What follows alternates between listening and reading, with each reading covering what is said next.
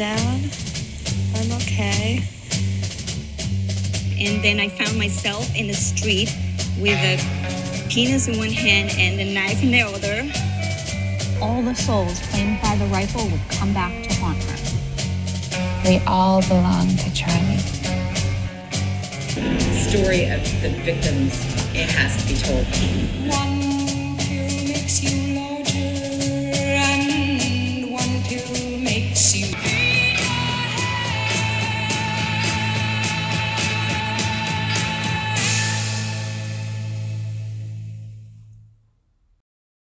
Hi, I'm Trevina. And I'm Stephanie, and welcome back to Not Your Mama's Fairy Tales, where we are re examining true crime through a feminist lens, no longer looking at the women of true crime as submissive, helpless females necessitating a Prince Charming. And welcome back to our listeners. We've taken quite a hiatus, but we're back. Um, for at least a three part series. um, as we mentioned last year, I'm getting my Master's of Science in Legal Studies at Cornell Law, and I plan to graduate in August of this year. So, as part of my capstone requirements for graduation, I'm exploring a three part series where I'll look at the structure of the Italian mafia families in comparison to the corporate structure of established companies like Gucci. Um, I specifically will be comparing the crime uh, the crimes of mafia women such as Santa Maresca, better known as the god as the godmother, um, and also Patricia Reg- Reggiani, known as Lady Gucci. These crimes, um, whose crimes affected the uh, Gucci Corporation and her daughter's inheritance from the company. Um, through this podcast series and my research, I hope to shed some light on the role that these women played within their respective um, companies, and I put that in quotes, and how that role may have led them to become murderers.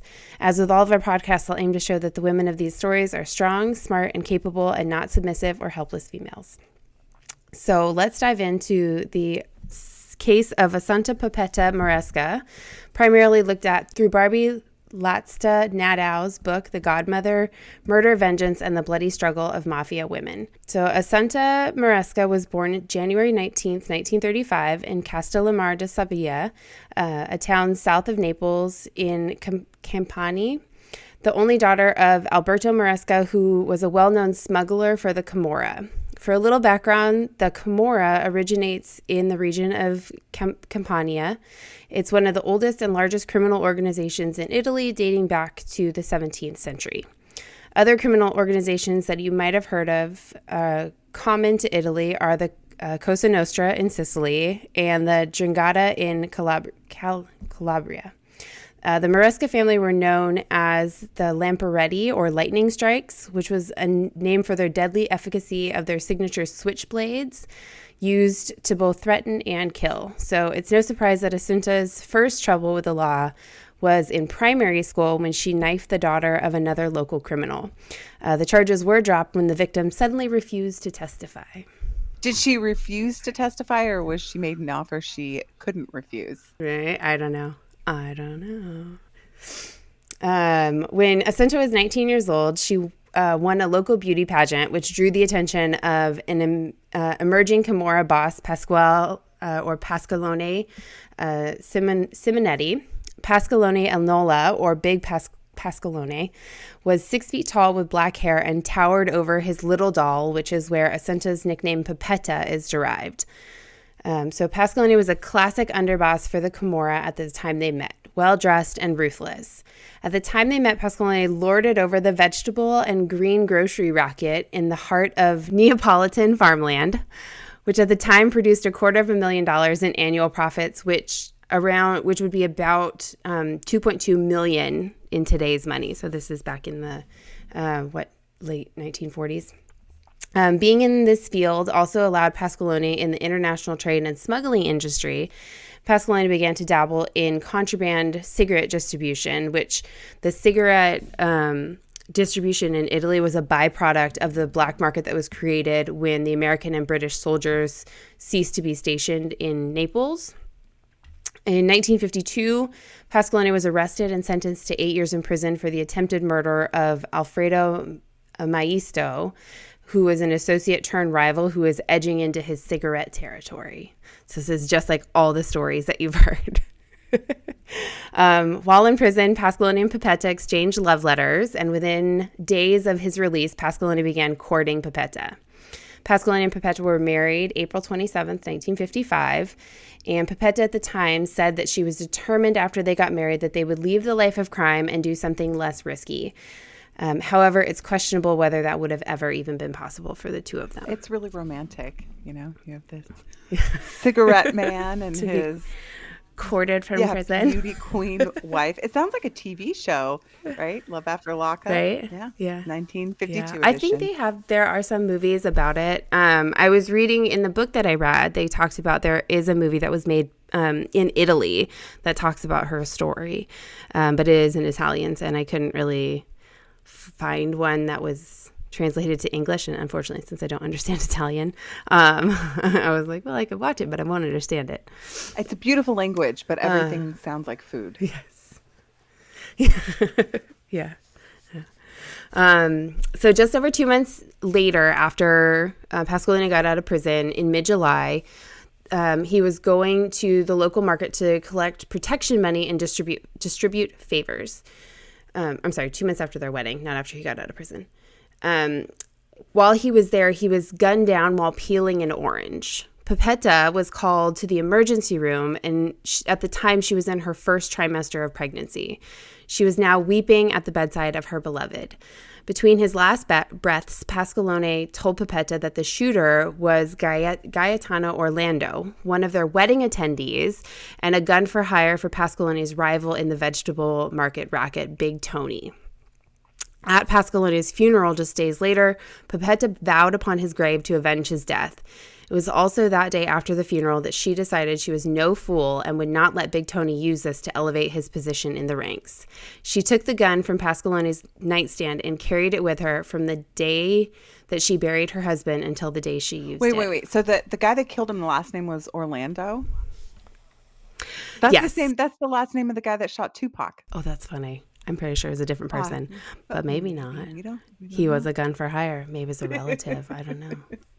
We'll look into that one next. The next event can be best read directly from the book, The Godmother. So, on the day that would set the course of Pepetta's life, she had asked her 13 year old brother, Ciro, to come with her to the cemetery to lay flowers on Pasqualone's tomb, as remains the custom for new widows in this part of Italy for a year after her, a husband's death. The driver, Nicola Visacotto was also going to stop by the market square where Pasqualone was killed so Pipetta could pick up some produce, which was given to her for free. On the way to the market, she spotted Big Tony coming out of the busy coffee bar on the Cosa Corosa no- Novara, not far from the square where her husband was shot. She asked Nicola to pull over her to pull her Fiat over and he slouched low behind the steering wheel while Pipetta waited. Once Big Tony was walking down the Corso Novara, she asked Nicola to drive up to him. Nicola stopped the car and Pipetta jumped out and started shooting. A gunfight ensued and Pipetta, protected by the car, easily escaped any harm. The driver didn't see anything, he told the police. He and Ciro were both later tried and convicted for assisting for acting as associates to the murder. Pipetta initially claimed that she had that he had tried to open the car door and pulled her gun only in self-defense.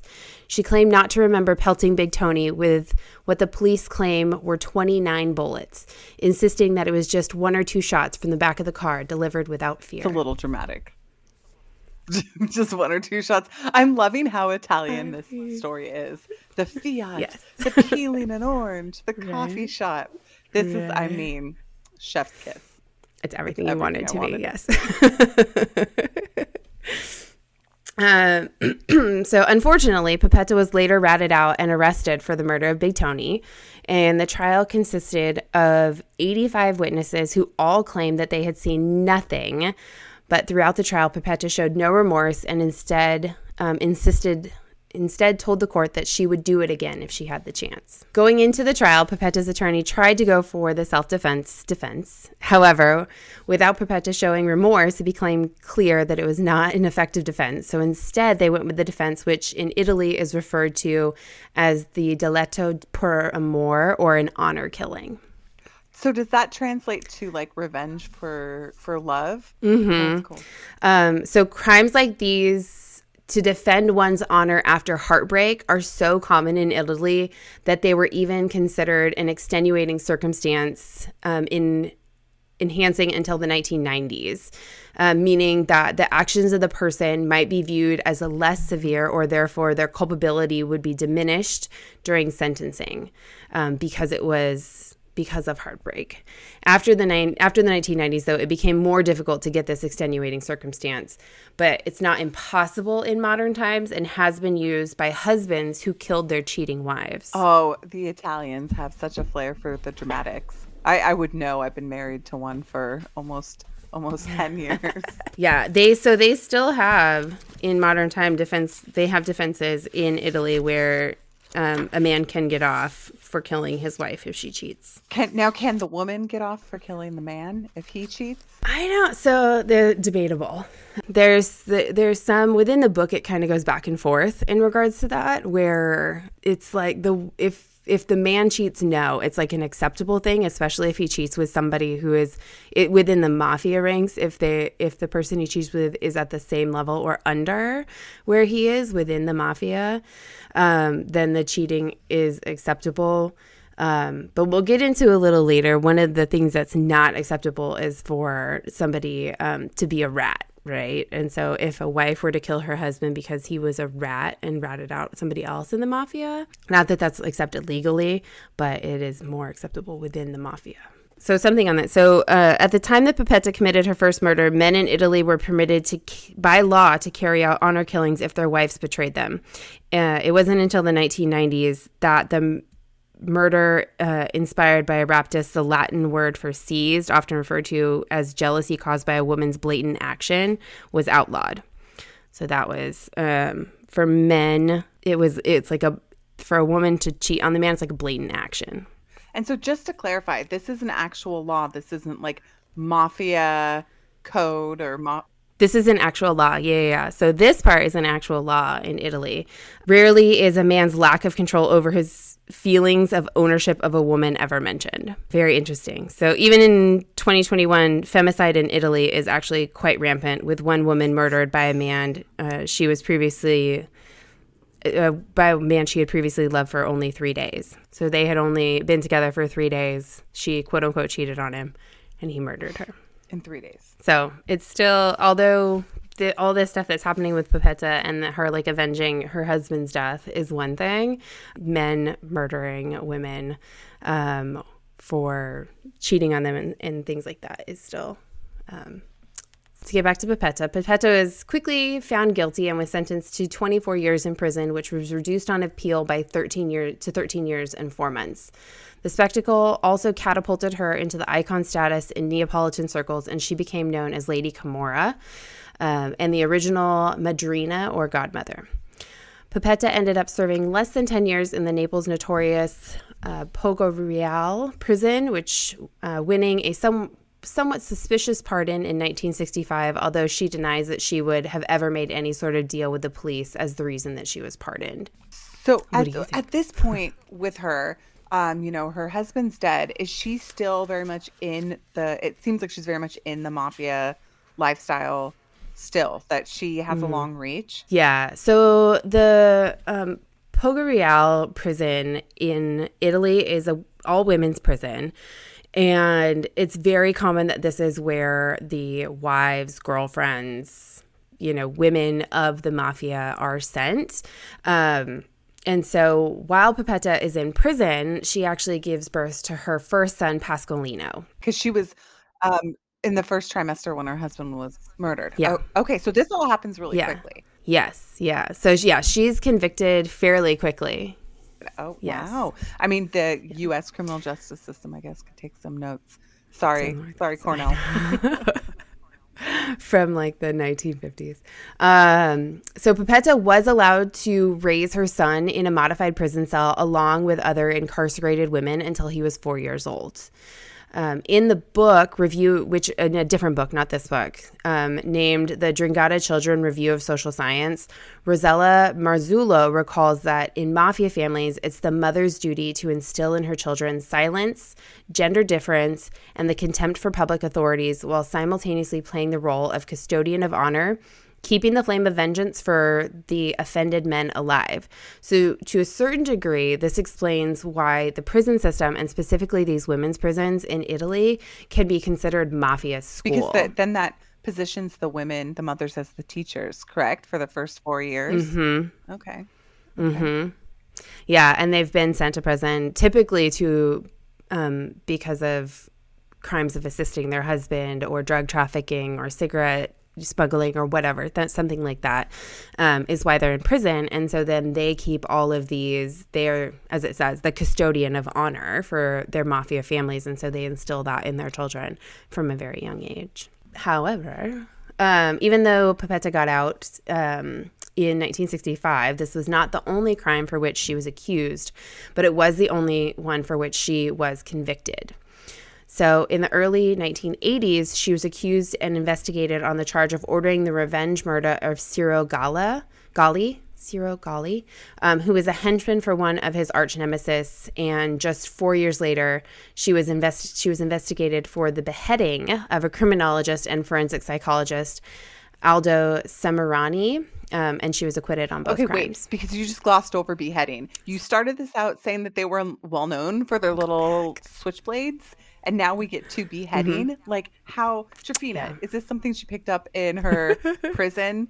Um, like, Years I'm not. how does she jump from? Okay, guess how does she jump from switchblade to what I assume is like a machete to behead a dude? We so okay.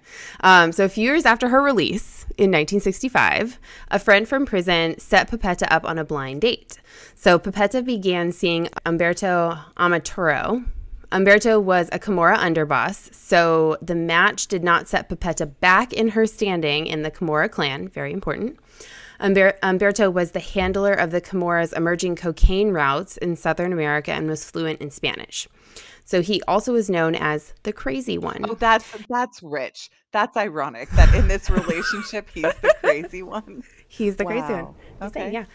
Um, and so he was prone to violent outbursts against Pepetta and, unfortunately, her son Pasqualino. Even so, they hit it off immediately. And although they never married, Pepetta soon became pregnant with his twins. When Pasqualino reached his teens, there was a lot of tension in the house. He was handsome, he was built like his father, a point which Pepetta often reminisced about.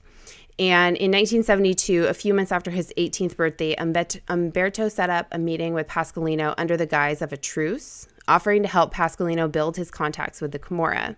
The two planned to meet at the Neapolitan construction site on the day that they were pouring the cement foundation for a four lane highway.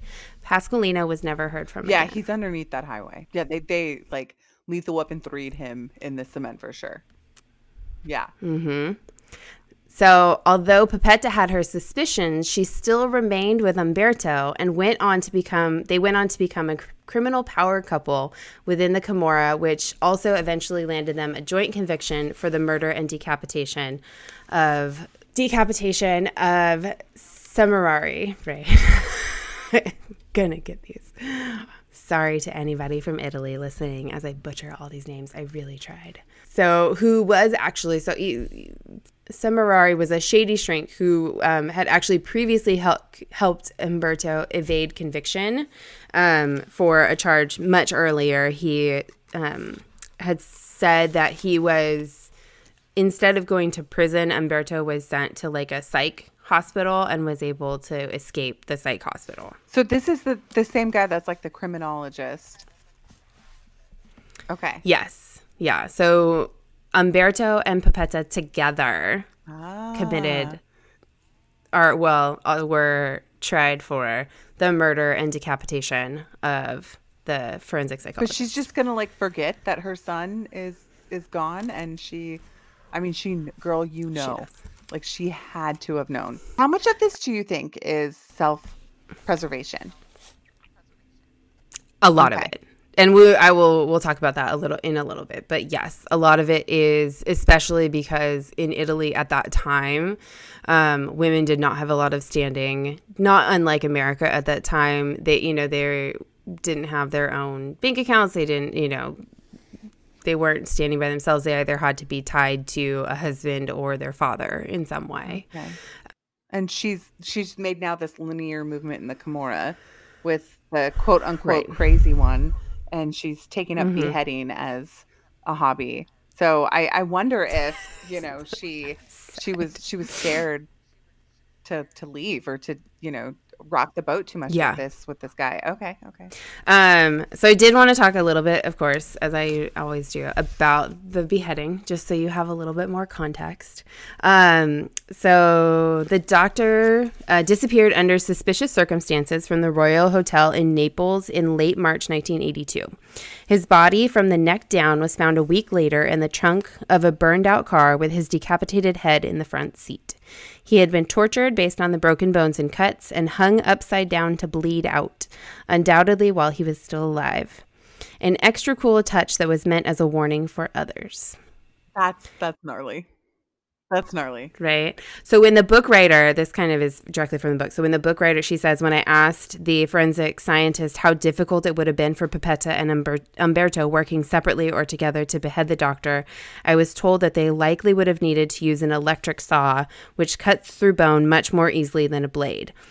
So the fact that the doctor had no blood left in his body would have also made it um, an easier and cleaner Is job. anyone a butcher in this? This, Right. you know, Camorra? No. Well, I no, her father was not a butcher. Um, I forget what he did, but he was not a butcher. But within the Camorra clan, yes, I'm sure there was. Uh, I'm sure there had to, you know, if if any story I've heard about the mafia is ever true, Right, Any right. of movie I've ever watched, there has at to be least one butcher and a couple garbage men. right? I'm just saying. um, right? Because you know, as I read these stories, I'm like, this sounds like all the movies that I've ever watched, but it is actually true. So there is some truth, some truth to all the movies that we've seen. Um, before, so Pepetta and Umberto, it, they. I think they, I forget what story they tried to spin originally. Um, but they had you know they tried uh, they of course tried to come up with something as to like how they didn't do the murder but the police quickly figured it out um accused them of it and but before they were so they went to trial but before they were convicted before it was final umberto was actually able to escape. So he escaped italy. First he went to africa and then he went to peru and he left pepetta to face justice and raise the twins by herself. Typical man.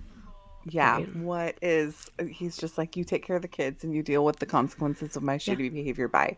I wonder, um, does Peru or does sorry, does Italy like adhere to the same like extradition policies as the US? I wonder if like Peru's somewhere where he couldn't be extradited from. I'm probably saying this. no well they couldn't find Oh, him okay, they just couldn't find The, yeah, the bigger thing is that they couldn't find him. Yeah. Th- The only reason that we know that he went to Africa and then Peru is because they eventually did find him and he was brought back. Um, but he um, he escaped and then that's where he went, but they couldn't find him. Um, there is a part in the book where they talk about a lot of these mafia men that go into hiding and go underground, and a lot of them take their families with them, and they will be in hiding underground for years um, some for 10 15 years on end and the police in italy started um, catching on to them because there's one story and i forget who it was for um, a fairly high up mafia boss in one of the clans.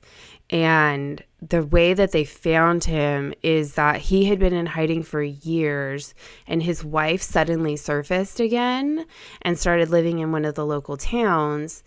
And she didn't lead the police directly to him, but for some reason, dry cleaning would always leave her house every single week.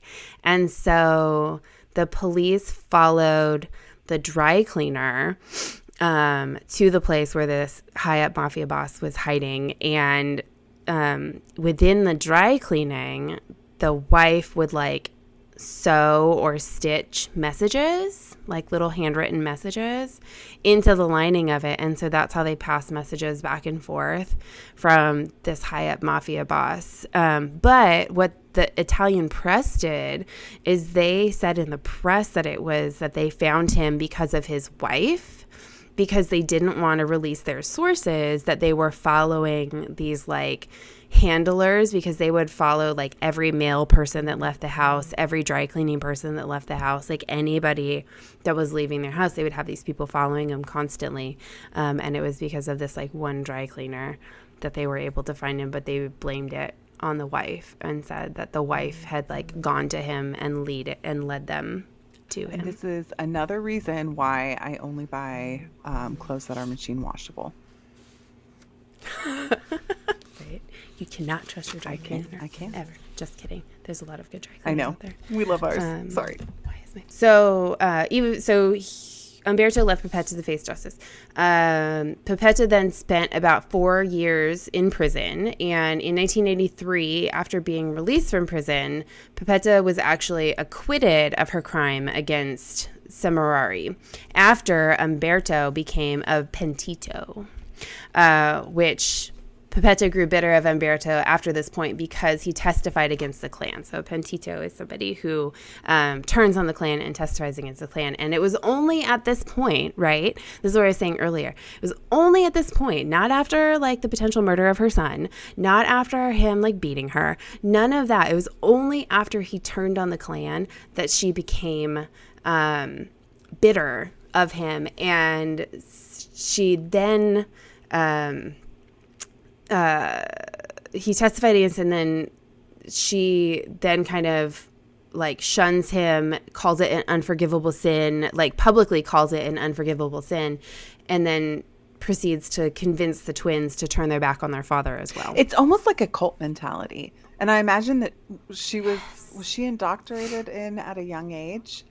Yeah, yes, yeah. yeah. yeah, Her father was part of the Camorra. Yeah. You know, it's almost like the the people who try to like, you know, or successfully escape cults and then the, the family that they leave behind are like, well, they're dead to us now. And it's like that's that's what it Right. took, right? Not not to say that, you know, Mhm. um Umberto is as, you know, noble as someone like escaping Scientology, but it's like that's the rub with her. That's her breaking point. That's it just shows like how how toxic the environment must have been that it had, you know, that strong of a hold on her. Yeah. And so it was um, after that point, Pepetta um, admitted that when they first met, she was very much in love with Umberto. However, she does say after this point that the love died when he killed her son. And she recalls, sometimes I don't know why I stayed so long. The twins needed a father and I needed financial support, I guess. Women don't always make the decisions based on Okay, heart. so there's the self preservation that we were talking about, right? Kicking kicking in. Yeah. All right. Um, so then there isn't really like, much information about Pepetta after this point. She claims that after that she was no longer involved with the clan and her involvement definitely diminished after its peak with the clan in the 1980s. However, her legacy as Lady Camorra would live on forever. Even though she insisted she was no longer had anything to do with the criminal past, her legacy will always be an integral part of one of the deadliest and most dangerous criminal organizations in the world. She was twice convicted of murder, tied to the Camorra, and suspected of dozen dozens of um, occasions of mafia involvement. Her husband was a known criminal. Twice she had children with known Camorris. Camorris. Her son had been arrested on suspicion of mafia involvement, and even well past age 80, she was never she never distanced herself completely from the underworld. And upon her death, she was described as the first female mob boss. So it's a complicated mix of notoriety and fame. She is suspected in so many circles of women. She's respected in so many circles of women who went beyond what was expected for her gender at the time. She was a killer, even if the men she killed arguably, arguably deserved to die. Pepetta died in peace, feeling that she had no vendetta or debts to repay. Not many other women in the mafia will have such an easy time. I sleep easily at night, she once said. I have no fear of dying. And Pepetta died December 29th, uh, 19 or 2021 in her home in Castellamar de Sab-. That's wild, Trevina. That was a year and a half ago. Like hearing Yeah. about this, it Yeah. sounds like you know, uh, centuries past, like so so Yeah. uh, old and uh, you know different than what. But but I mean, this is a very modern story. Yeah. I mean, it sounds, you know, when you say she was born in like 1939, it sounds like a really long time ago, but she, you know, she was only in her 80s when she died. Um, and yeah, only a year and Yeah, a half ago. and it yeah you think that things like this are happening so long ago but one society has changed quite a bit in that short period of time but two i mean mafias in italy although not as prominent as they were probably in the 1940s 50s up through the 80s which is when she was at her height um, are i mean are still around this area of italy where she lives um, Castellammare di, de Sabia.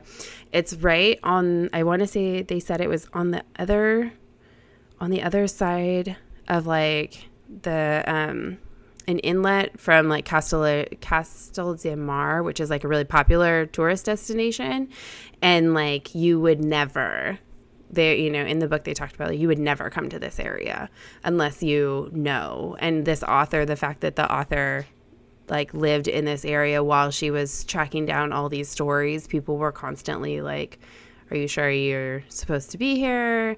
Like, do you know what you're doing?" Um, and I think she had to have, as a journalist and reporter, had to have some protection of her own at a certain point. Um, you know, because people were not very trusting. And that, this her. is when was the book published? The author, not Pupetta. Uh, 2021. It was published right bef- right I want to say right after it was like finalized right at right before Pupetta died. Um, because the author makes a mention that she's she was supposed to meet with Pupetta one last time, um, but then she died. So I think this is either published right around the same time in 2021 or in early 2022. Yeah, it puts it into perspective when you think that like this is our grandparents' generation. Anyways, one of the things that so I um, am taking my class on ethics right now, and one of the things we are just talking about in our class on ethics is groupthink. Um, and it feeds so much into the mafia. So groupthink is kind of like the idea that um, a crime is happening and a bunch of people see it, but nobody acts on it like you know one there was an example was given where one woman was like in a courtyard of an apartment building and she was being beaten and there are 38 neighbors that all saw it happen and nobody did anything because everybody thought that somebody else was going to yeah, do New it. York Yes. City, and it's like the ending of Seinfeld. yeah. I mean, not as funny, but um so yeah so it just it got me thinking about how the mafia kind of becomes that group thing, and especially in these areas where um, it's so prevalent that um, everybody sees it happening but nobody's going to do anything because everybody thinks that somebody else will do something about it. Um, but also in this in the same way that group mentality that the mafia has where like you don't you don't say anything um, like everybody sees the fire, but nobody says anything because somebody, an authority figure, says like we're not doing anything about the fire. yeah, it's it's interesting, and you know, I have, as you know, I have an unhealthy obsession with cults, and and it's kind of like in in the same vein, like that. I a group think I assume is the more technical term. I say like herd mentality, um, and a lot of times you see it on like social media and and and whatnot, but um, I think especially in um, organizations, whether it's a corporation, a religion, a cult, a, a um, you know gang or mafia type organization where there's a distinct hierarchy, I think it might be easier to Mhm. fall into that group think by looking at the head guy and being like, "Well, you make the decision now." Like it takes the the pressure off of the rest of us. You said that there's not a fire, Mhm. then we're going to believe you because it's easier to follow the leader than you know go go against the the school and swim you know in a different direction Yeah. And so we'll get into probably a little bit later. Um, obviously, in the ethics class, it's focused on ethics of business. And so when we look at the Gucci Corporation, we'll look at that groupthink also. But I think that's kind of um, the two of them together, right? Like the way the mafia functions, the way that corporate businesses function, and the connection that groupthink has, and how that. Um, kind of perpetuates criminality uh, because higher like your higher ups are saying something and so these little things keep the group is like, okay, well, they said it's okay, so we'll say we'll we'll go ahead and keep doing it. Now, I do have to say, you keep bringing up Gucci, and one thing about me is I do like my labels. Do, well, I shouldn't say labels. Uh, designers. I like my designer purses, um, and Gucci is one of my favorite. And I have a Gucci wallet that I adore, and so I'm a little nervous about what is coming down the pipeline from you, Trevina, because am I going to throw my wallet out the window? Probably not. Uh, I mean, mostly because so we'll talk about next time. Okay, okay. We'll. Um, I'm sure a lot of people have seen the movie The House of Gucci, uh, which is kind of a dramatic take on the actual crimes that happen and Lady Gucci. Um, most of the, which we'll talk a little bit about, but most of the Gucci, Gucci corporation has been sold, right? So it's no longer owned by the Gucci family necessarily. And so a lot of the crimes that we'll talk is specifically about the Gucci family. Okay, uh, so I'm okay with my wallet.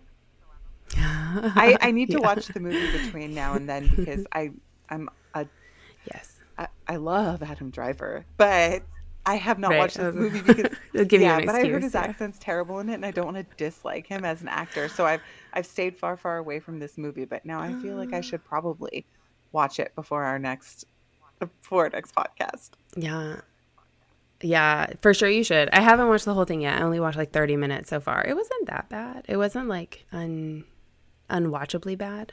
Um, so speaking of corporations and how the mafia is um, kind of like a corporation. So there was a study that was done in 2019 by Transcrime, which is an Italian research center, and they found that while only 2.5% of those um, who go to prison for the mafia are women, they are listed as the sole owners of more than one third of all confiscated mafia assets, and twice as many. There are twice as many women shareholders than in all of Italy's legal economy, according to the group. So I found this really interesting when I was reading the book because in corporations that we typically look at, right, women are um, not some of the biggest shareholders, not always the case, but obviously um, they hold um, not a lot of assets within the company, and they are also not. Um, you know, the I forget what percentages of the top 100 companies are have like a women CEO or a woman that sits on the board or um, female and that sits on the board. Um, and I found it interesting in comparison to the mafia, where women are typically not right the bosses within the mafia. They're also not C- the CEOs of the mafia, um, but they are also they are one of the largest shareholders for all the assets, and part of that relates back to. Um, confiscated assets, right? So if a if one of the men were to go to jail, if the house and the business and the stuff are in their wife's name or their mother's name or something like that, it doesn't get immediately taken away. Um, but ultimately, it does. Um, if they're a wife or something like that, if it's found that it's associated, it would still get taken away. Um, but um, also interesting that a lot of the women are not being convicted of the crimes. Um, and I know we talked about like men not really getting a heavy conviction for murdering their wives, but women are also not getting heavy convictions for small crimes within the mafia. oh, so it all evens out in the wash.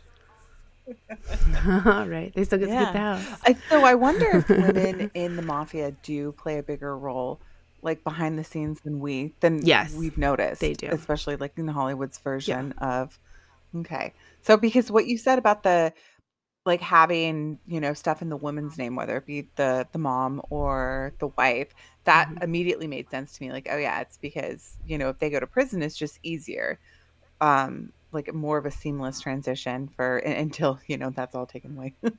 Um but but at least like there's that you know you're not you're not going to be buried in a mountain of paperwork trying to get the title of your house switched over uh, to the wife's name. Um but I, I i do wonder who's actually running these organizations if yeah. women own a third more than a third of assets, and those are just confiscated, Confiscated assets, right? Yeah, well, and uh, there is a lot in the book about like pillow talk, quote unquote, right? So a lot of the wives know about stuff because of pillow talk. Um, and so they will know what's going on. And there was a section in there about there was one um, where there was a high up mafia boss who was murdered, and theoretically his son took over. Um, but it was very clear by a lot of who owned the assets and the decisions that were being made that it was actually the daughter, like the sister, that was making all the decisions, but nobody talked about it. Um, and she was the one who ended up owning, you know, everything and having like all the assets and all the money in the end. And I think eventually they did convict her, but um, yeah, they taught you know a lot of the a lot of the women that the author Barbie met with um, were all kind of they were behind the scenes. They did everything, but it was there was a lot of women in there that um, were were very much in control and much more in control than the society papers would lead you to believe. I kind of like it. I know I'm not supposed to because Yeah. it's organized crime, but I but I kind of love it. Yeah. I mean, I, you know, I think it's one of those things. It's, I go back and forth on it, right? Because um, they do play such a high role, but also the way that that crimes get handled in society, like this ability for men to still, and I think some of this pillow talk goes into this, where um, the reason that they're more accepting of like a husband murdering their wife who cheated is because they tell them all their secrets and so if you cheat then you're like telling you're possibly telling secrets to somebody else so it's kind of it's super twisted um that that screams cult mentality too, because I think it was like NXIVM that did that, where like you had to admit your deepest, and I think Scientology does this too. You have to admit your deepest, darkest secret, and then it's used against you. You know, should you ever ever try to leave? Yeah, yeah. And same thing, much like the cult, if women tried to leave the mafia, there's been some that have tried to leave and tried to take their children with them. And I think one woman was like, this is a trigger, trigger warning, but she was, when she came back, she was like gang raped by a bunch of people um, while her sister in law and mother in law were present and like directing it because she had like left her their you know their um her husband. And so the the women directed this to happen because um she had betrayed her husband. Um and there were other lots of rape within the culture is um very rampant and kind of like Pupetta kind of talks about it in one point where um, she's accept she's kind of accepting of it in the sense which I found very icky about her, but um, in the sense she's like, well, if it's justified, you know, which is ugh, like, come on, for all the things that you I know, but then you know you have to take into consideration like the culture in which like these women are Yeah. a product of. Like Italian culture, I- we can sit here all day and say like, "Oh, we're from the Bay Area, and we're gonna, you know, project our Bay Area views onto onto this um, specific part of Italy." And while obviously we're right, it's it's still they're they've been so ingrained in this for years, for you know, decades, centuries. Even like I imagine that that takes a lot to unlearn. yeah to change that yeah to change that kind of mentality would take many many years and i you know i don't know i don't you know uh, how far the laws are behind on certain things right um you know i'd have to do a lot more deep diving into italian law to find out that kind of stuff but um you know i know in California, we have a lot of protections, but that doesn't necessarily extend to every single state within the United States. And so obviously, it's also not going to extend internationally. Um, everybody's going to have different views and different laws about things and handle things differently. Whether I think they should change or not, I don't get to vote over there. So, All right, so I I'm looking forward to what we have in store. Can you give me a little preview? We're going to talk about Gucci. We're going to talk about Adam Driver. And Lady Gaga. I yeah, clearly that has something to do with it. No, um, we will look. So the story of Lady Gucci is largely focused on the wife, um, the wife of Gucci, and so we will get into um, not only the crime that she orchestrates, um, but the fallout that that has for the um, Gucci Corporation, and then also the effect that it has on her daughter, which I found interesting. So we'll talk about that. Um, I have a bit more research to do and to finish that book before I dive too much into it. Um, and then our third podcast in this series will be live from Ithaca. It will be probably a shorter podcast because I only have about 15, 20 minutes to talk on that one. Um, or we will, will we'll dive a bit more and we'll talk about the comparison between um, how Pupetta's crimes affected her role within the Camorra clan and then how um, Lady Gucci's crimes affected her role within the Gucci Corporation. So, just to clarify, Lady Gucci was not in uh, the mafia per se? No. no. Okay. Not that I know. Okay. The this well, I think the people she worked with, maybe yes, maybe no. I don't know which clan they would have been in. I haven't gotten that far. Um, but uh, the crime more affects the corporation. Okay. All right. I'm excited to see where we draw parallels with the with the organized crime and the organization. Um, okay. Well, thank you for this. It's it's nice to be back after I don't know ten months I know I still have an episode I haven't edited from 10 months ago. Obviously, you've been busy, right, with with Cornell. So um, I I'm excited to be a part of this though. This is kind of right up my alley with higher education, um, and yes. I I like hearing about, um, you know, something that I really have absolutely no no clue. The only so yeah. okay, real quick, I do have ties to the mafia, I have to say, although I don't think they're alive anymore. Yeah. So, um, my husband, as I shared, is Italian. He's from Sicily. And when, um, I don't know, his family had first moved to the US from Sicily, was like the 1930s or 40s, like at, at the time that Pupetta was coming of age, right? And so they moved to Los Angeles, and his like great uncle was caught up in some like, you know, trouble there and so I, I think with the mafia in LA mm-hmm. and his mom, I think that would be my husband's like great great aunt or some some you know whatever mm-hmm. um was like well i'm gonna send you back to sicily because you're like involved in the mafia here like you need to go you know get back to your roots and da da da so he went back to sicily and we don't know if he joined the mafia in sicily or if the mafia from LA followed him to Sicily. But either way, he was he was murdered by the mafia. And R.I.P. to my husband's great uncle. But that's like a story his family um, really actually takes. I don't want to say pride because I really have a lot of respect for the King family, but but I think they um, they like to tell they like to tell that story that they they do have yeah. connections to the or did have connections to the Italian mafia. So that's my little my little tie-in for this evening.